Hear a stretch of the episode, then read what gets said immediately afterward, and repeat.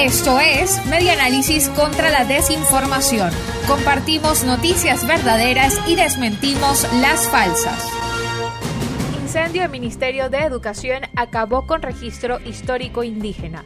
Circuló un mensaje en WhatsApp en el que informaban que producto del incendio ocasionado en el edificio sede del Ministerio de Educación, las llamas acabaron por completo con el Instituto Nacional de Idiomas Indígenas y con él la biblioteca indígena más completa que existía en Venezuela.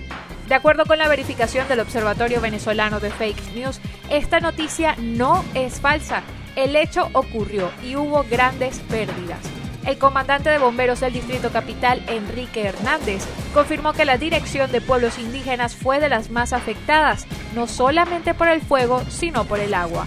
Según el informe de los bomberos, los trabajadores que se encontraban en planta intentaron el día jueves 28 de enero apagar el incendio por sus propios medios. 30 bomberos se desplegaron en la sede para apagar el fuego alimentado por material combustible de clase A. Esto fue Media Análisis contra la Desinformación.